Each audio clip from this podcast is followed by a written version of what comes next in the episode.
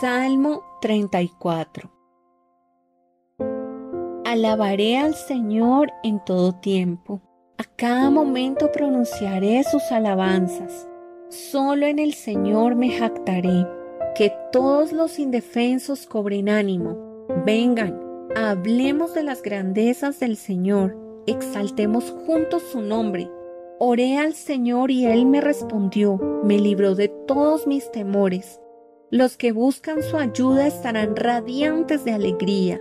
Ninguna sombra de vergüenza les oscurecerá el rostro. En mi desesperación oré y el Señor me escuchó.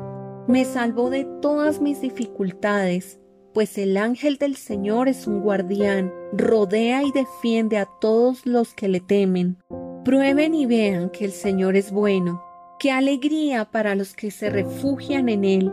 Teman al Señor ustedes los de su pueblo santo, pues los que le temen tendrán todo lo que necesitan. Hasta los leones jóvenes y fuertes a veces pasan hambre, pero a los que confían en el Señor no les faltará ningún bien. Vengan, hijos míos, y escúchenme, y les enseñaré a temer al Señor. ¿Quieres una vida larga y próspera? Entonces refrena tu lengua de hablar el mal y tus labios de decir mentiras Apártate del mal y haz el bien. Busca la paz y esfuérzate por mantenerla. Los ojos del Señor están sobre los que hacen lo bueno. Sus oídos están abiertos a sus gritos de auxilio. Pero el Señor aparta su rostro de los que hacen lo malo.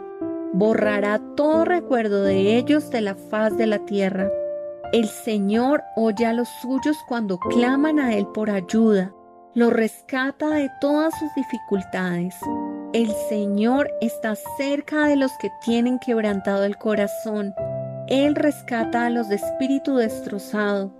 La persona íntegra enfrenta muchas dificultades, pero el Señor llega al rescate en cada ocasión, pues el Señor protege los huesos de los justos, ni uno solo es quebrado. Sin duda, la calamidad destruirá a los perversos, y los que odian a los justos serán castigados, pero el Señor redimirá a los que le sirven. Ninguno que se refugie en él será condenado.